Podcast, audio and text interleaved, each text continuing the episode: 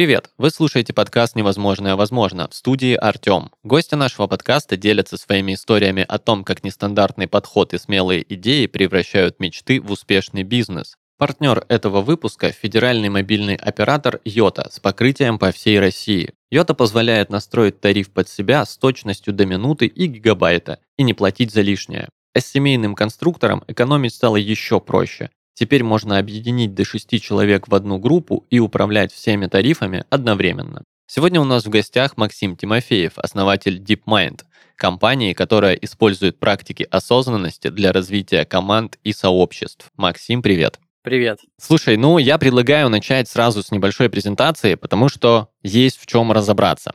А, представь, что мы с тобой оказались э, в лифте между первым и десятым этажом, и тебе по какой-то причине нужно рассказать мне и нашим э, слушателям о том, что же такое DeepMind за эти 10 этажей. Чем бы ты в первую очередь поделился? Я очень много раз думал над этим э, разговором в лифте и даже его проводил. И знаешь, при том, что мне эта история очень понятна, ну, как бы мне очень-очень понятна цель такого разговора, но за те три года, сколько я DeepMind делаю, у меня это все еще получается достаточно плохо. Почему? Потому что мне кажется, ну точнее я так думаю, что мы создаем новую категорию, то есть мы создаем такой продукт, которого еще как бы нету, да, и поэтому зачастую его э, сложно понять. Но я сейчас говорю так, что есть э, в компаниях проблемы, которые можно решить какими-то привычными методами, да, мы работаем с бизнес-процессами, меняем что-то в стратегии, э, добавляем что-то в операционку и э, решаем эти проблемы. А есть проблемы, которые почему-то этими методами не решаются, да, и связаны они с тем, как люди в компании себя чувствуют, как они взаимодействуют между собой, и как они вообще на ситуацию или на мир смотрят. И мы как раз-таки с нашими инструментами помогаем разбираться в этом поле и в этом поле что-то менять, чтобы решить какие-то сложности, которые у бизнеса сегодня возникают. Угу.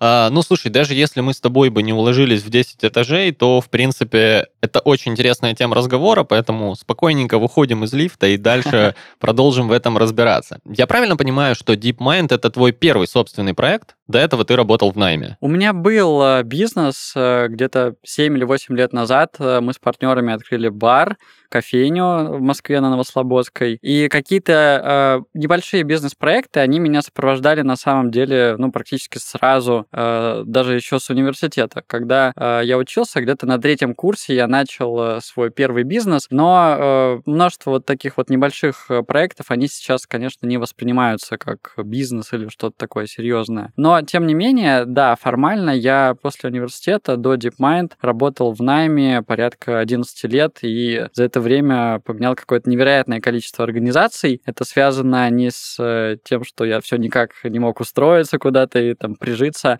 а с тем, что, ну, практически через э, полгода или год, когда я выходил на какую-то новую работу, я понимал, что, окей, мне, мне понятно, что здесь происходит, и мне хочется чего-то нового. Давай тогда вернемся к тому моменту, как эта идея э, пришла к тебе, то есть как ты решил делать такой проект осознанности для бизнеса, где ты при этом находился и как, собственно, осознал эту идею? Здесь все просто и сложно одновременно. Сложно в том плане, что ну, это была супер новая идея для России, не только для России, потому что глобально в мире на тот момент э, такого рода проектов было немного. Да, и э, некоторые из них мы достаточно быстро увидели и начали даже общаться, как-то дружить. А, я ездил на стажировки в Сингапур и так далее. Вот. Простая почему? Потому что э, после 10 лет в разных организациях я подошел к какому-то персональному кризису, когда понял, что вот в целом система того, как система того, как устроен э, бизнес и как устроены организации, для меня она не очень работает. Да, мне это не очень нравится, и продолжать в таком формате я не хочу. То есть, поменяв большое количество компаний, работав с очень разными боссами, с разными командами в разных культурах, я не нашел для себя оптимальной среды, где действительно мой талант, э, мой потенциал может быть раскрыт. И, ну, мне, по сути, пришлось делать это самостоятельно и в плане раскрытия своего потенциала, и в плане создания такой среды. И на тот момент, э, ну, я был вот в некотором кризисе, да, я понимал, что я не хочу продолжать карьеру. В принципе, я был э, реализован в карьере, я руководил департаментом коммуникации в крупной госкомпании. У меня все было нормально. Но это, конечно, не дает тебе счастья и не дает э, целостного развития. Вот. И я в тот момент понимал, что там уже порядка 12 лет я так или иначе занимаюсь разными практиками развития, психотерапией, медитацией, коучингом. И в этой сфере э, я вижу действительно очень глубокий смысл. То есть э, простота состояла в том, что у меня как будто не было выбора.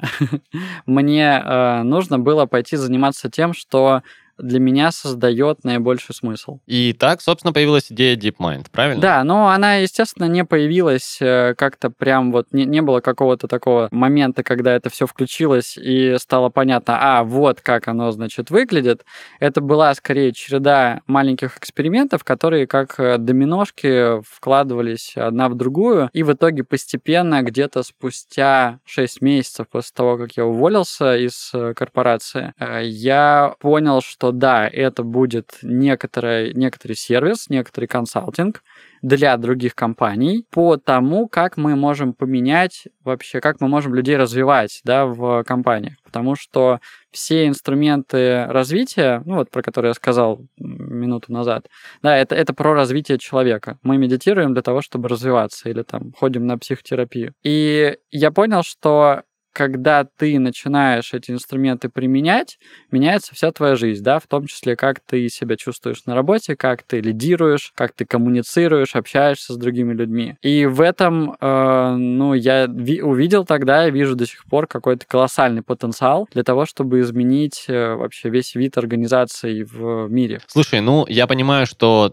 практики достижения осознанности — это не единственный э, инструмент, э, которым вы пользуетесь, но так или иначе к тебе вопрос как эксперту. Последнее время осознанность — это такой тренд. О ней очень много говорят, о ней все мечтают. Но, как выясняется, многие по-разному вообще воспринимают само понятие этого слова. Вот что это для тебя и что ты вкладываешь в это понятие? Да, это действительно классный вопрос и такая даже большая проблема, потому что когда любое явление популяризируется, возникает много разных э, недопониманий. А мы, э, поскольку объясняем, что такое осознанность, и учим ей, да, для себя вот такое разделение сделали. Как можно вообще про это говорить, как можно это объяснить? Есть сознательность или это большая осознанность, да, то есть насколько мы вообще понимаем э, себя по жизни, куда мы движемся, какие мы делаем выборы, да, насколько мы понимаем, как сегодняшние какие-то решения повлияют на нас э, завтра и так далее. Ну, в общем, такая общая э, сознательность. И часто, когда люди говорят про осознанность, они как раз-таки вот путают делает ее с, в целом с сознательностью человека. Но осознанность в том смысле, в котором она начала набирать популярность, ну, там, в последние пять лет, может быть, больше, связана на самом деле с малой осознанностью. То есть это развитие конкретного навыка замечать то, что сейчас происходит в поле моего внимания. Поле моего внимания я имею в виду, что это то, что мы чувствуем в теле, то, что мы испытываем на эмоциональном плане и какие мысли мы думаем. Да, вот просто наш опыт, он многосоставной, там разные есть такие кусочки или части этого опыта. И когда мы направляем туда свое внимание, мы можем понять или заметить, ну вот именно заметить, да, не понять через ум, через логику, а почувствовать прям даже, или заметить, что сейчас я испытываю. И это и есть вот эта малая осознанность или осознанность, которую можно тренировать через различные практики. И, собственно, вот этой малой осознанности вы и учите лидеров, бизнесменов, сообщества, команды? В каком-то смысле да, но мы, э, когда пошли работать с командами, мы поняли, что нужны нам не только инструменты вот такой личной, персональной тренировки осознанности, да, или развития внимательности, еще можно так про это говорить, но мы можем через управление вниманием э, работать еще и над изменением группы или над изменением организации. И это довольно сложная тема, но я кратко скажу, что с этим можно познакомиться через методологию или практики теории Ю. Это такой очень классный подход к развитию организации, который развивается в рамках MIT. И родился он в Силиконовой долине благодаря Отто Шармеру, его основателю. И вы, собственно, э, популяризируете и практикуете этот подход? Ну, в том числе, да. Мы, мы когда составляем наши программы, мы в основном работаем через программы. То есть э, серию последовательных шагов, практик, да, какие-то элементы теории, когда человек или команда может может пройти определенные ступеньки процесса, да, и посмотреть там, как э, можно там, тренировать собственное внимание, как это влияет на, на, на мое состояние, на стресс, на выгорание, как это влияет на коммуникацию. И мы можем идти дальше, направляя внимание команды на какие-то процессы, ну, которые там в компании происходят, на процессы, которые в команде происходят. И это тоже меняет все, да, это работа с осознанностью или с э, внимательностью а, трансформационная, то есть она помогает нам сделать shift или сдвиг в восприятии. И через это мы можем увидеть ситуацию свою в том числе, совсем по-другому. И это на самом деле невероятно классная штука. А, Максим, вот слушай, кстати, э, вопрос, который никак не дает мне покоя. А как вы в DeepMind э, называете тех, э, те компании, которые к вам обращаются? Это клиенты, заказчики или как-то иначе? Это наши партнеры. Мы value-based компания или компания, которая построена на основе ценностей. И, соответственно, если, например, к нам приходит клиент, который эти ценности не разделяет, есть большая вероятность того, что мы не будем с ним работать. И когда ты делаешь такого рода бизнес, да, вот так все воспринимаешь, что все, в общем-то, с кем ты взаимодействуешь, они становятся твоими партнерами. Потому что наша задача не продать кому-то продукт какой-то, да, наша задача сделать общество более здоровым, более осмысленным. И мы эту задачу, нашу миссию реализуем через э, продукты, через сервисы, которые мы предоставляем. Но если компания не, не хочет там туда двигаться, ей это не нужно, да, она проповедует какие-то другие ценности, например, там жесткая эксплуатация сотрудников, но она, по сути, не по пути. Поэтому это не наш партнер. Ну вот, э, кстати, один из моих будущих вопросов, мы так э, до него сразу дошли, это о том, а, с кем бы вы никогда они стали работать, и есть ли какая-то специфика, возможно, в сферах бизнеса или э, в том, э, собственно, как, э, ну, сфера, которой занимается компания. То есть с кем бы ни в коем случае не работали, и как происходит выбор этих партнеров? Это на самом деле важный вопрос, и классно, что ты его задаешь, он для меня очень интересный. На практике таких, э, ну, конфликтов и таких сложностей их э, практически не происходит, и мне сложно, знаешь, как-то вот так легко достать из своего опыта какой-то пример, что вот к нам пришел такой-то ужасный, там, такая-то ужасная компания, и мы такие, нет. Обычно к нам приходят люди, которые понимают то, что мы делаем, ну, хотя бы на каком-то уровне интуиции уже, да, то есть они чувствуют, что м, есть какая-то проблема там с моими сотрудниками или с культурой, и вот нужно какое-то решение. И обычно, когда люди находятся на этой стадии, они уже тоже достаточно развиты для того, чтобы не делать каких-то откровенно таких неэтичных э, поступков, да, и двигаться куда-то в сторону светлого будущего. Я бы, конечно, не работал с компаниями, которые, ну, как-то откровенно неэтичные, которые поддерживают, как я сказал, такую жесткую эксплуатацию, которые в нашем текущем контексте поддерживают э, военные действия. Вот для меня это красные флажочки. Но здесь есть оговорка. Если даже самый ужасный маньяк, э, насильник э, приходит к психотерапевту, да, понятно, что его жизнь не совпадает по ценностям с ценностями психотерапевта. Но если он пришел, значит, есть у него что-то внутри, да, за что можно зацепиться и помочь все-таки этому человеку встать на более устойчивую и более здоровую, на самом деле, дорожку. Вот. И в этом смысле я бы не отказывал кому-то по сфере или по любым другим критериям, если люди сами ко мне пришли, я бы попробовал это во что-то развернуть и посмотреть,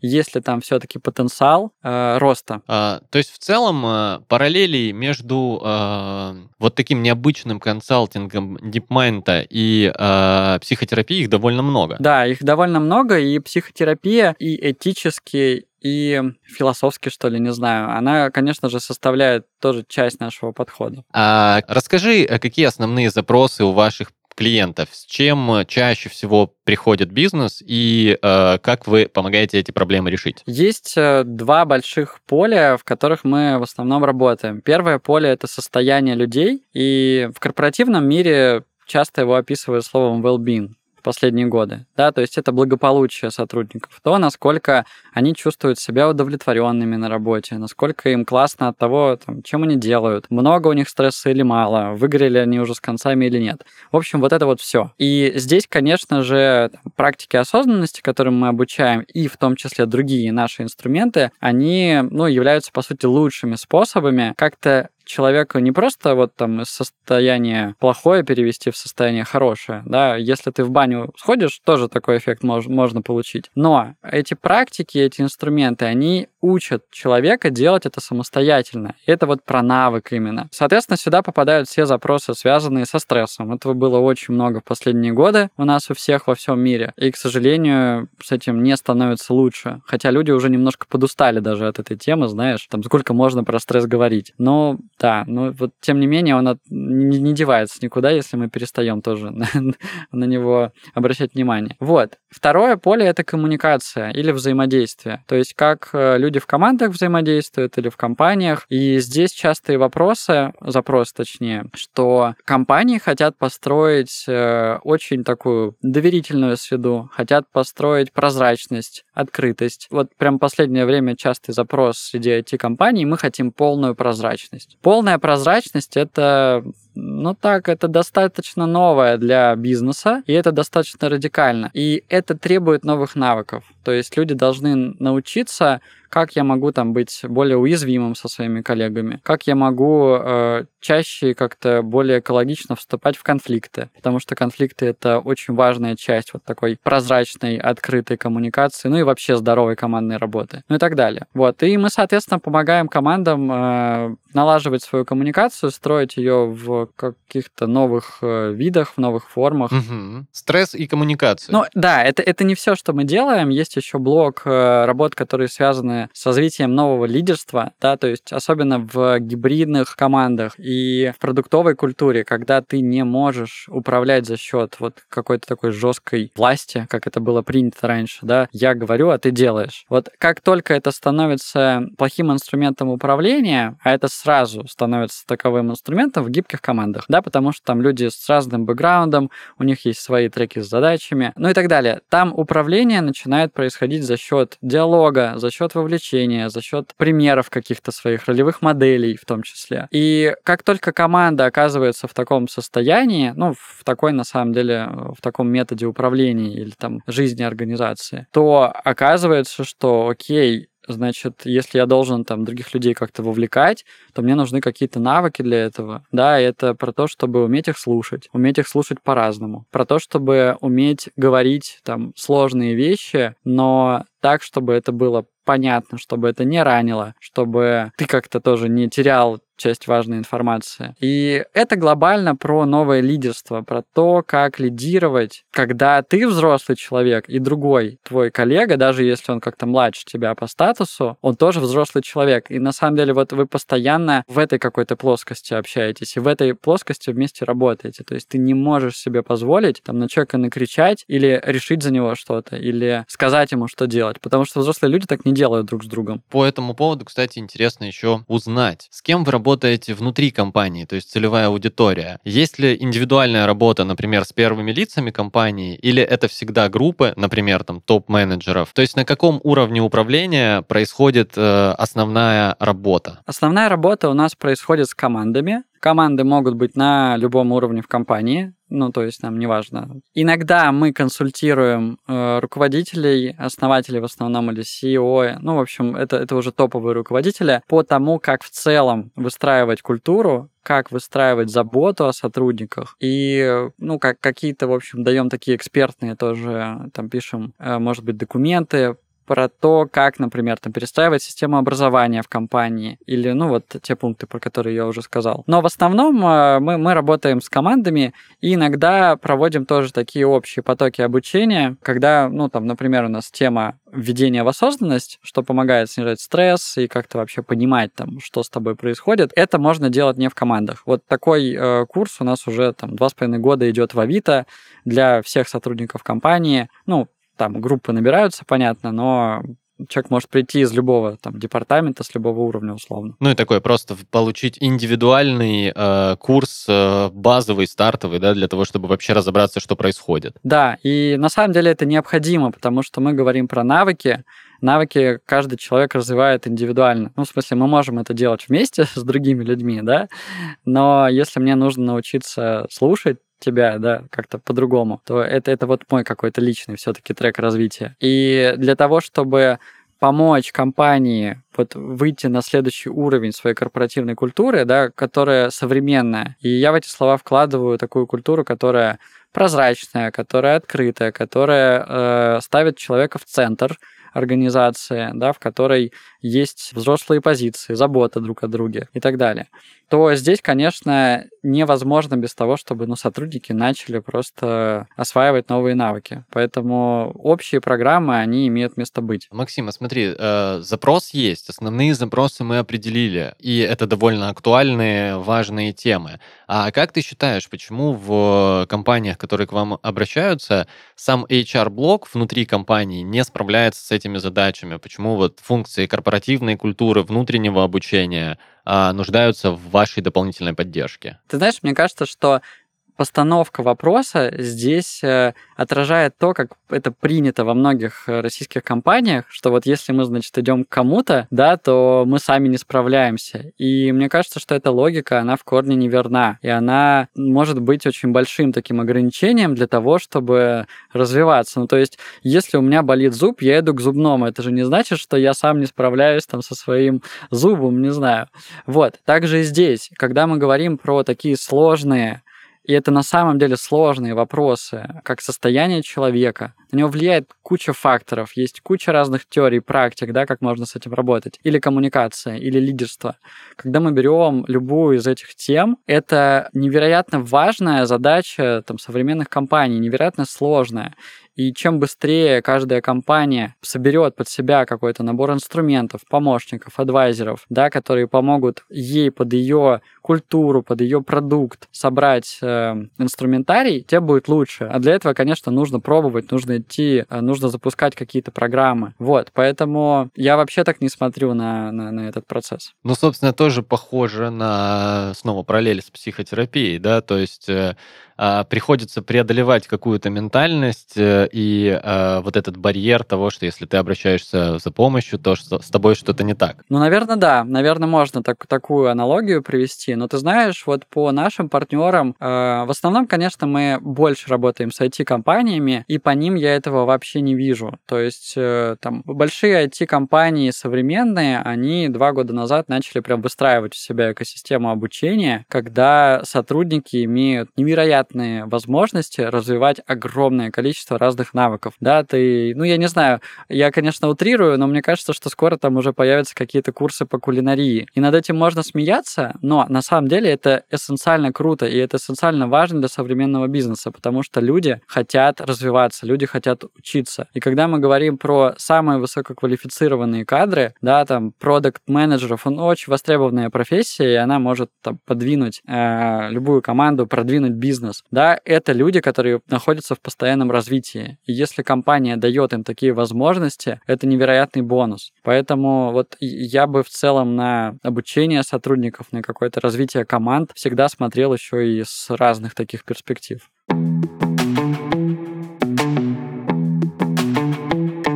Халапа Роланд на славу постарался и поставил, наверное, самый необычный мировой рекорд – Пока он в прямом смысле пылал, лошадь волокла его на дистанции 472,8 метра. Наверняка вы примерно так же чувствуете себя, когда на работе горят дедлайны, а интернет начинает подвисать. Присоединяйтесь к Йота, ведь с этим мобильным оператором не страшно остаться без связи. У Йота покрытие по всей России. Невозможно? Возможно с Йота.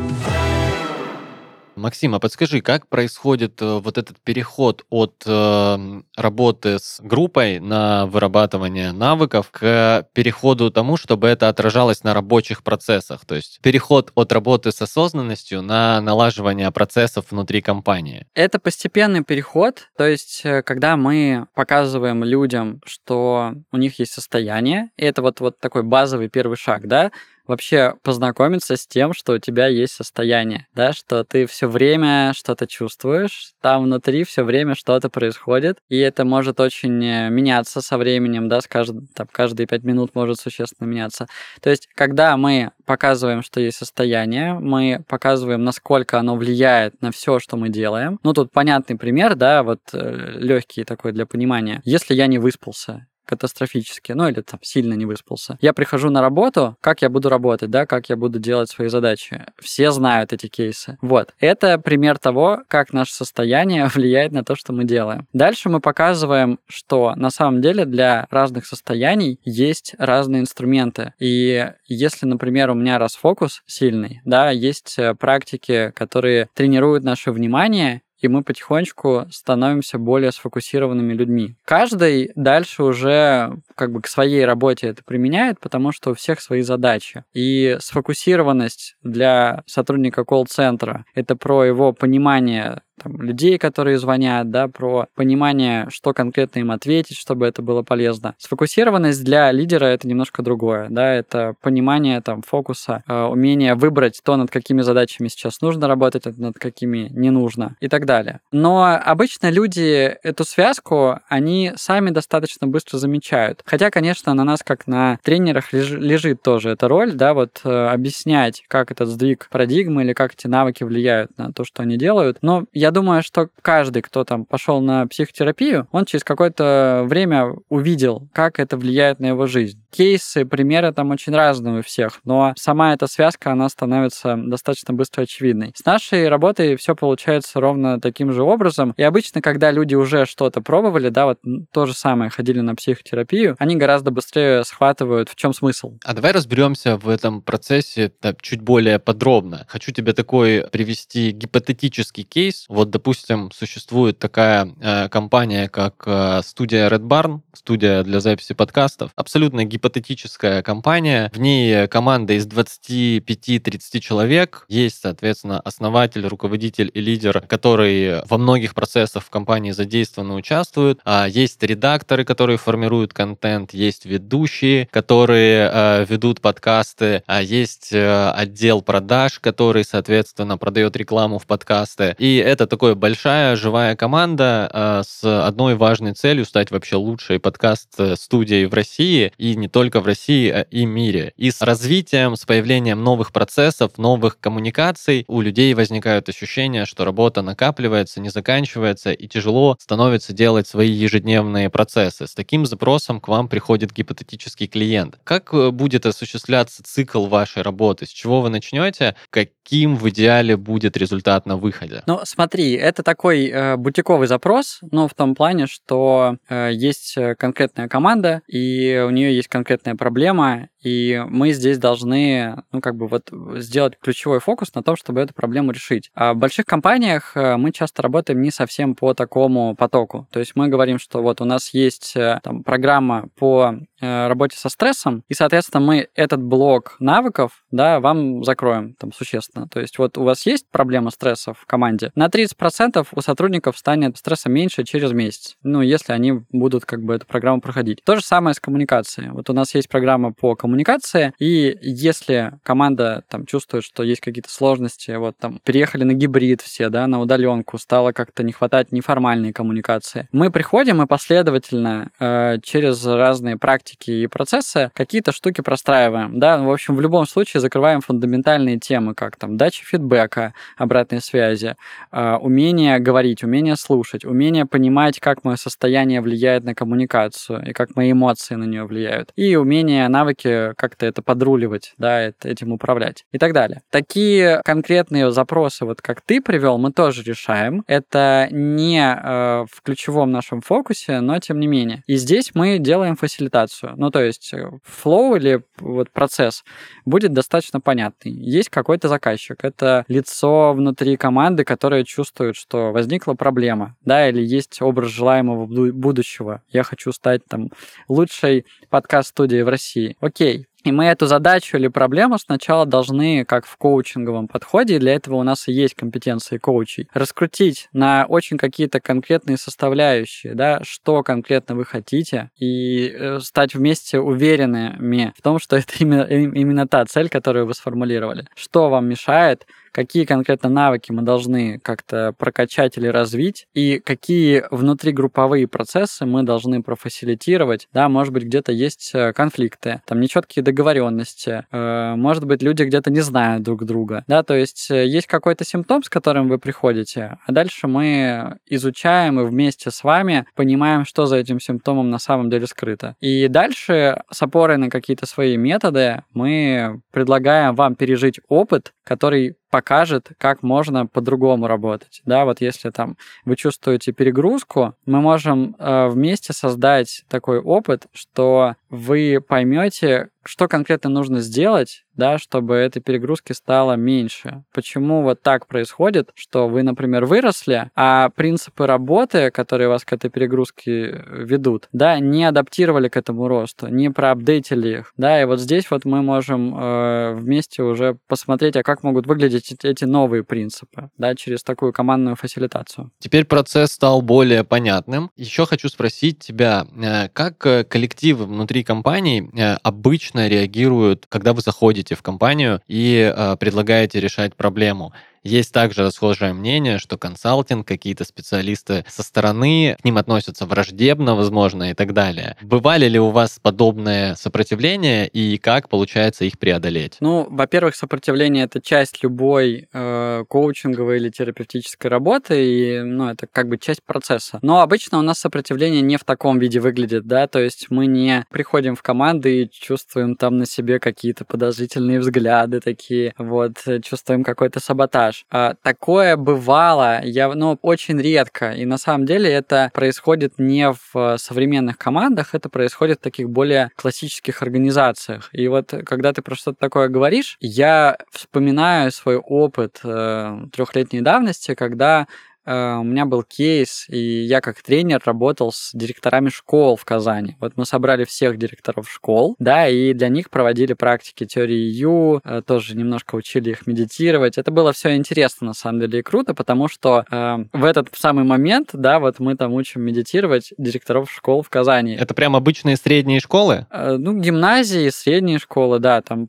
по-моему, была какая-то выборка, но это было 100 директоров школ, то есть у нас был большой такой прям поток. Круто крутой опыт. Да, это, это опыт, который меня в чем-то закалил, и, конечно, он обогатил мою перспективу, потому что важно не в пузыре работать, да, важно вот э, с разными людьми и подбирать язык под них и так далее. Там было такое, знаешь, что как бы я прям чувствовал, что меня проверяют, я чувствовал, что это вот э, челлендж и практически битва. Вот. А в командах э, такое редко происходит, и в основном команды положительно на это реагируют, потому что все устали от тех проблем, которые мы приходим решать. То есть люди заинтересованы заинтересованы, потому что четко ощущают, что эти проблемы мешают им в повседневной рабочей жизни. Поэтому идут навстречу. Ну, конечно, конечно. Они даже не всегда э, стремятся прям с этим что-то сделать но ну, ну, ну насколько все перестрессовали в последние годы, насколько все устали, выгорели, да, ну то есть это, это уже общая повсеместная тенденция. Поэтому, когда приходит кто-то, кто может, ну, действительно какие-то инструменты для этого дать, а не просто что-то рассказать, ну, люди, которым можно доверять и которые внушают какое-то доверие, мы, у нас все в команде зайки, а поэтому обычно, когда мы приходим куда-то, всем тоже от этого хорошо. Становится становится легче. Да. Окей, Максим, а подскажи, есть ли в вашей работе э, какие-либо KPI и вообще уместны ли они в этой сфере? Э, как ваш партнер может оценить, э, насколько успешное было сотрудничество с вами? Это большой вопрос, и не то чтобы он для меня какой-то неприятный, то есть мы постоянно обсуждаем с компаниями, с которыми работаем, э, метрики, а, понятно, что весь современный большой бизнес, он пронизан метриками, да, э, все пытаются что-то, значит, э, ко всему приложить линейку. А это как подход, с одной стороны, работает очень классно, с другой стороны, конечно, создает иногда ненужный фокус, да, вместо того, чтобы смотреть из широкой э, человеческой картинки, да, вот вообще из того взгляда, который доступен человеку на мир, мы начинаем смотреть на какую-то очень маленькую, узкую э, часть реальности, да, которую в метрику запихиваем, и непонятно, что на самом деле видим. Ну, в общем, не знаю, насколько я это ясно сформулировал. Любой инструмент, и метрики в том числе, он имеет свои плюсы и минусы. Вот. Мы наши программы и вообще наше взаимодействие всегда э, измеряем, да, мы делаем субъективные опросы и смотрим, что у людей поменялось. Вот. Но когда мы говорим вообще про решение проблем, команды, да, вот ты предложил ваш там пример. На самом деле э, мы можем придумать с вами тысячу всяких разных метрик, да, там будем мерить производительность, эффективность, что-либо еще. Но вы четко знаете, что сейчас у вас не работает, и вы четко знаете, когда у вас заработало. Поэтому поговорить зачастую э, это гораздо более эффективная метрика, в общем, чем какие-то другие показатели. Ну да, то есть если свет починили, он загорелся, и так понятно, что горит. Да, и не нужен счетчик электричества, чтобы проверить, течет там электричество или нет. Максима, давай вернемся немного к твоей команде. А кто на данный момент в нее входит и какая экспертиза у этих людей? Обязательно ли это, например, люди из HR-сферы или психологи, или не только? Из HR-сферы у нас никого нет, и мы, в общем-то, на HR-сфере не фокусируемся. Хотя мы, конечно, много говорим про HR-показатели, про HR-задачи, но, тем не менее, в основном наш заказчик на самом деле это команда, а не HR. И в команде, в нашей команде сейчас э, не так много человек, у нас 5 человек в core team, и компетенции у этих людей разные. Есть э, продукты, чисто продукты с очень хорошими продуктовыми компетенциями. Есть э, партнеры с психотерапевтическим mindfulness, embodiment, ну это вот уже инструменты такие профессиональные, развитие человека. И при этом у нас есть такая облачная команда или второй круг команды, это тренеры да, их там порядка 15 штук, и у них уже, конечно, могут быть очень разные компетенции, которые нужны для того, чтобы формировать либо программы вместе, да, либо для того, чтобы решать какие-то конкретные задачи команд э, наших партнеров. А, Максима, какая твоя роль э, в команде? Ты как фаундер на чем больше фокусируешься и на что тратишь большую часть своей энергии? Я, я пример э, плохого SEO или плохого фаундера, который фокусируется на всем. Вот, я над этим очень много работаю в последние года полтора над тем, чтобы там прям как-то выстраивать процессы делегирования, меньше через себя информации пропускать. Это до сих пор для меня персонально является э, моей зоной роста, да, или моей такой задачей. Но э, если говорить про меня как-то по типу, по тому, что мне нравится делать, про то, в чем я больше хочу сам как-то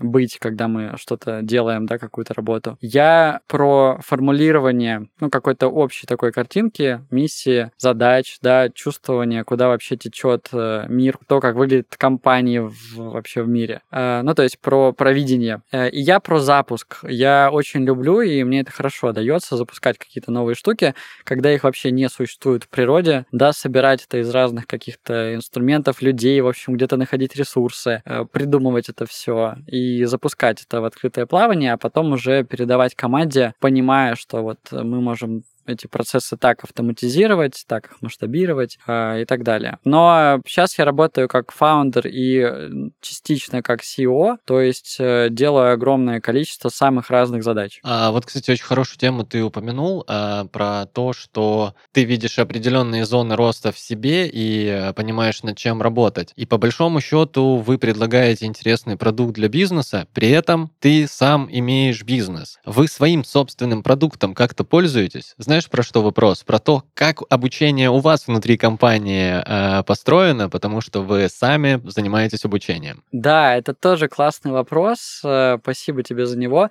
Мне кажется, он важный. Почему? Потому что в наше время, когда, по сути, ты можешь запустить э, проект или начать кому-то что-то продавать, просто имея страничку там в Телеграме, да, очень часто возникает история, когда люди не продают свой опыт. То есть, когда у них нет нету глубокого понимания того, о чем они на самом деле говорят. И выйдя из э, там, 12-летней работы в разных организациях, занимая нормальную должность и понимая вообще, как, какие штуки можно в мире делать, я, конечно же, хотел сделать что-то настоящее. И для меня настоящее, оно во многом про то, что у тебя есть своя собственная экспертиза и компетенция, и ты не просто где-то научился, да, ты это прожил, ты это применил, и ты собрал ошибки, что тоже очень важно. Вот. И в этом смысле я изначально к этому бизнесу подходил с тем, с той компетенцией, которая у меня была развита на тот момент больше всего. Это практика осознанности. Я тогда уже вот там, ну, порядка 10 лет ей занимался серьезно, как одной из самых важных вещей в своей жизни. Вот. И добавил туда вторую компетенцию, это понимание того, как вообще э, живут организации, да, как, какая бывает культура, лидерские стили, какие бывают лидеры. Вот. И получается, что на стыке этих двух э, моих компетенций родился появился DeepMind. Поэтому э, изначально мы это все проживали и пробовали и продолжаем практиковать самостоятельно. И, конечно, когда я уже позволил себе этим заниматься full time, сделал из этого свою работу мечты или свой проект, то это даже меня форсировало на то, чтобы заниматься этим больше, потому что, о, теперь это и моя профессиональная обязанность, да, ходить на разные программы, смотреть э, новые методы и так далее. У нас э, нету такого, что там все сотрудники должны медитировать делать, например. Мы продаем осознанность, и это про медитацию в том числе, но можно развивать осознанность не только медитируя, и точно нельзя ничего развивать насильно. Поэтому я медитирую. Даша Кравченко, наш кофаундер, психотерапевт, тоже медитирует. В общем, в основном ребята из команды так или иначе какие-то практики делают, но это, знаешь, не происходит в формате, что мы там кого-то контролируем и увольняем, если ты, например, сегодня не помедитировал. Пришел на работу, не помедитировав, уставший, э, уволен. Не выполнил план по медитации. Да. Максим, слушай, а как ты считаешь, а, влияет ли проделанная вами работа а, на личную жизнь и повседневную жизнь э, тех, кто, собственно, с вами соприкоснулся, а, ваших партнеров?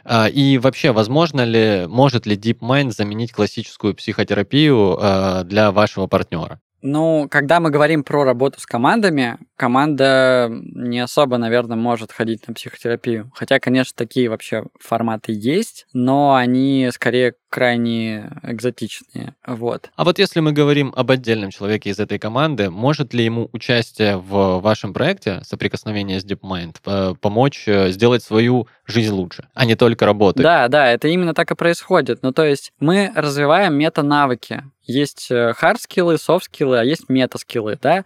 Мета-навыки — это то, как мы слушаем, например, или то, как мы управляем своим вниманием. И когда ты тренируешь внимательность, то есть вот ты как человек становишься более внимательным, это влияет на все, что ты делаешь, на все. Поэтому это и есть мета-навык, да, то есть он охватывает как бы собой все сферы вообще твоей жизни. И э, самый частый фидбэк, обратную связь, которую мы получаем от людей, с которыми мы работаем, она как раз-таки состоит в том, что мне стало гораздо легче жить и я чувствую гораздо больше удовлетворенности от всего, что делаю. И такого рода обратная связь, она меня лично очень поддерживает. То есть вряд ли меня вдохновляет больше что-то еще, кроме как вот эта связь, а, обратная связь. Потому что, ну, за те три года, что я занимаюсь DeepMind, у нас было много разных э, взлетов и падений, много тоже тряпок в нас кидали всяких разных, и поэтому вот сохраняется в треке, да, продолжать это делать, э, возможно, во многом многом благодаря тому, что я слышу от людей. И еще такой э, материальный вопрос по поводу того, что помимо самих практик входит в пакет вашей услуги. Существуют ли какие-то домашние задания, упражнения, какая-то пост-поддержка после того, как вы уже э, закончили свою работу с командой? Ну, если мы говорим про наши классические программы, они такие образовательные, да, можно их назвать образовательные. То есть вот мы хотим научиться лучше коммуницировать или снижать стресс, давайте научим сотрудников э, этому. Да, это, ну, вот как бы про образование.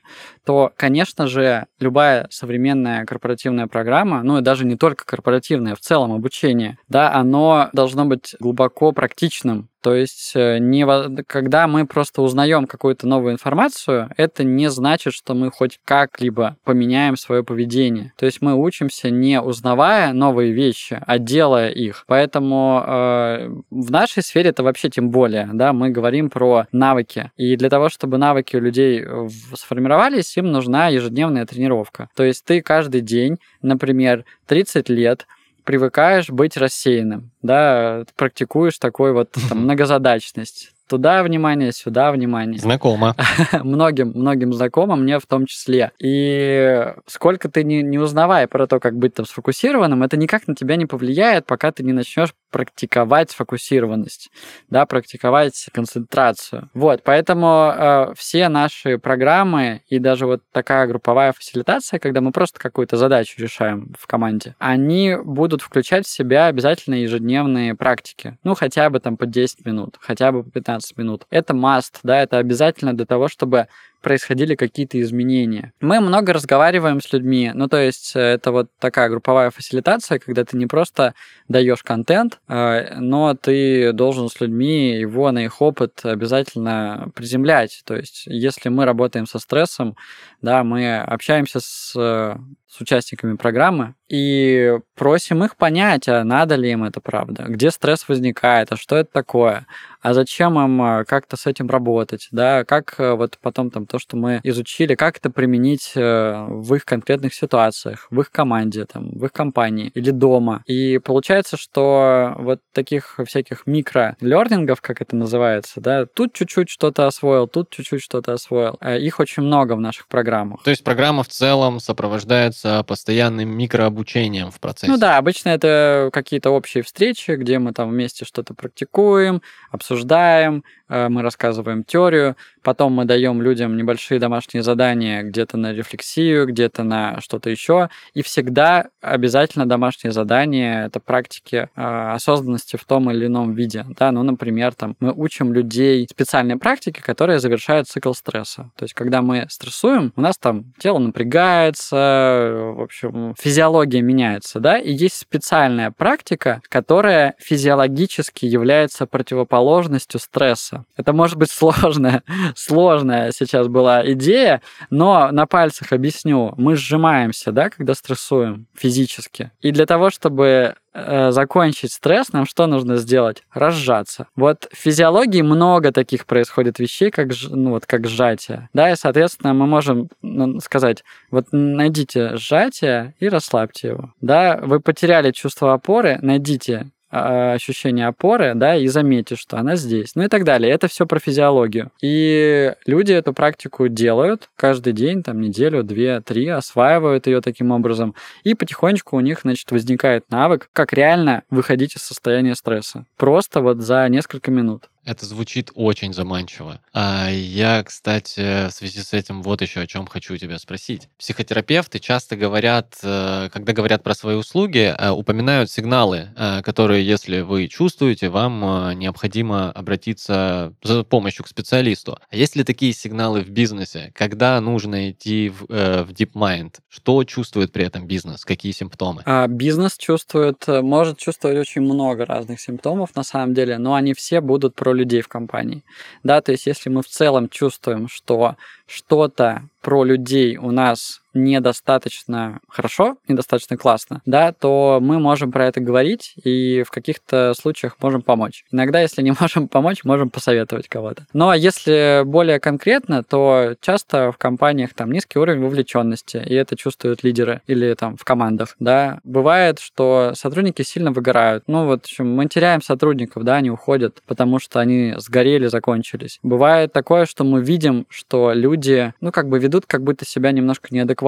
То есть стресса много, да, и люди совершают много ошибок, э, пропускают дедлайны. Ну, в общем, как бы производительность падает. И это тоже симптом хороший, с которым можно работать. Также все вопросы, связанные с коммуникацией. Да, вот э, очень мой любимый пример, который я часто привожу, что такой мини-симптом, да, который прямой дорожкой ведет к нам. Компания проводит синки в своей, э, ну, в своих командах, и люди после этих синков, после этих совещаний, они демотивируются, да, то есть это вроде как бы очень здоровая какая-то история, ты ходишь на встречу в компании, да, ну, ты должен, по идее, себя нормально чувствовать после них, там, более-менее обычно, да, понятно, что разное бывает. Но мы видим как система, да, что там дизайнеры приходят, показывают свои работы на синках, им там э, накидывают, да, и они потом уже не хотят ничего показывать и вообще стараются как-то сами сделать и уменьшают коммуникацию. Вот отличный пример того, что с коммуникацией не все в порядке. Это не потому, что люди плохие, да, но есть такой симптом, и с ним можно работать. В общем, если вы бизнес и вам, как говорят комики, знакомы это и с вами такое бывало,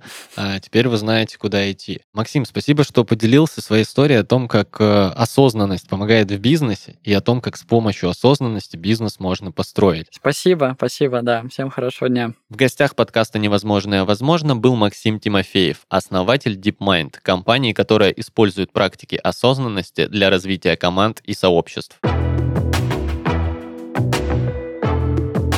Вы слушали подкаст «Невозможное возможно» студии Red Barn. Подписывайтесь на нас в соцсетях, слушайте нас на всех музыкальных платформах, верьте в свою мечту и невозможное станет возможным. Всем пока!